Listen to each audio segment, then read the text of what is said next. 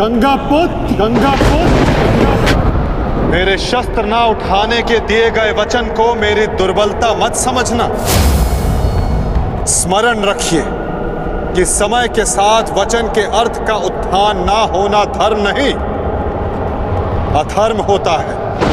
मैं केवल अपने कर्तव्य का पालन कर रहा हूँ वासुदेव। और ऐसा करने से मुझे कोई नहीं रोक सकता। गंगा पुत्र देवव्रत मैं इस समय ना मनुष्य वासुदेव ना ही मैं यदुवंशी कृष्ण। मैं इस समय केवल गुरु श्रेष्ठ।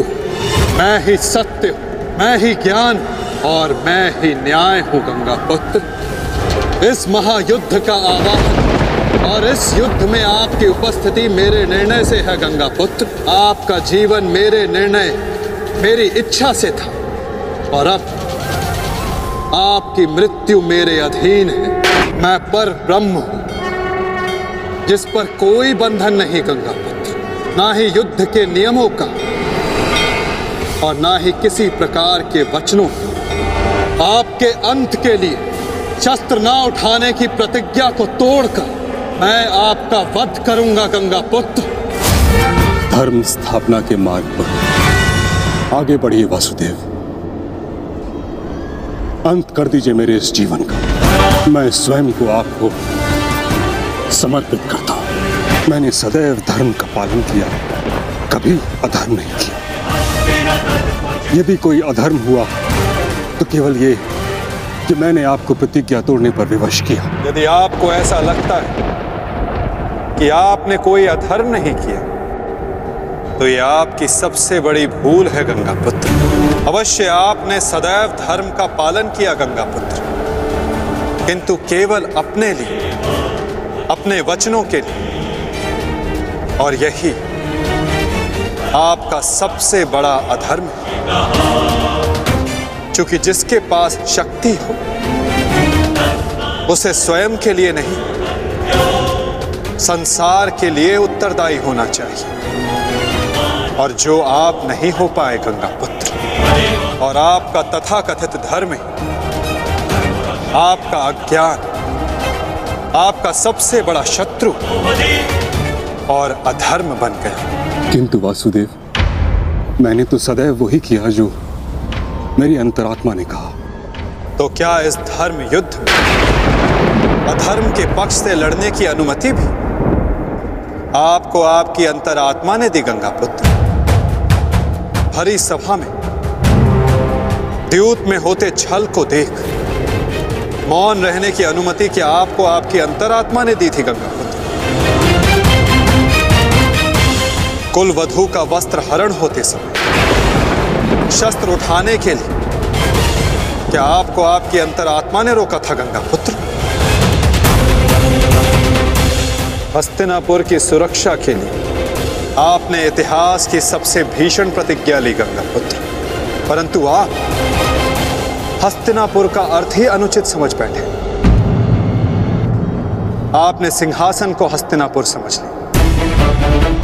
और देखिए, उसी भूल का, उसी अधर्म का परिणाम है ये महाविनाश गंगा पुत्र आपने हस्तिनापुर के सिंहासन का त्याग नहीं, आपने संसार के प्रति अपने कर्तव्यों का त्याग किया था गंगा पुत्र और यही आपका सबसे बड़ा अधर्म था।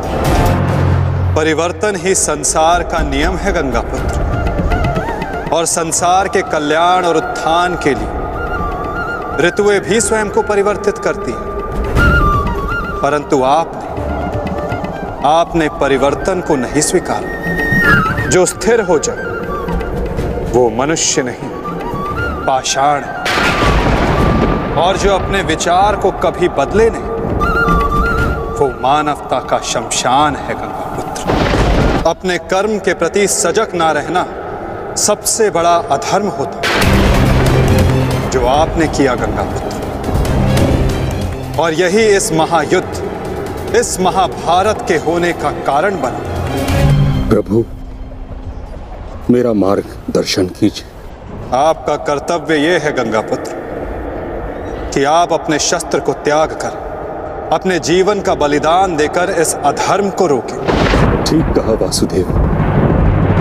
कदाचित मेरा अंत ही इस समस्या का समाधान है।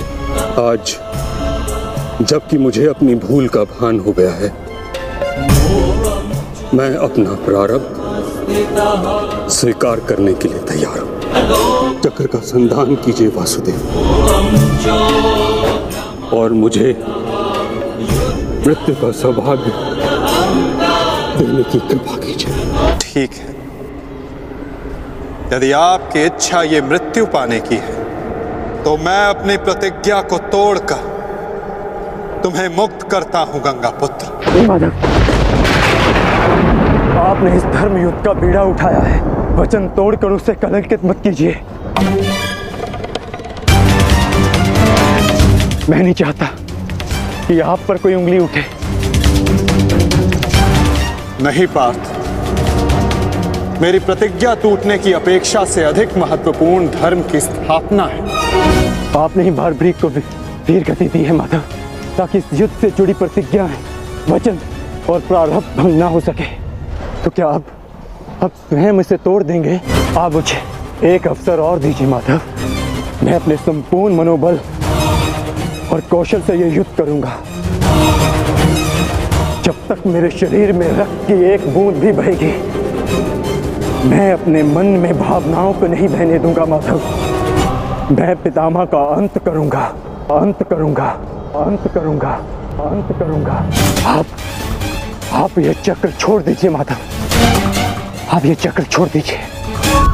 उठो, पार्थ। आपके हाथों मोक्ष पाना कदाचित मेरे भाग्य में नहीं, वासुदेव।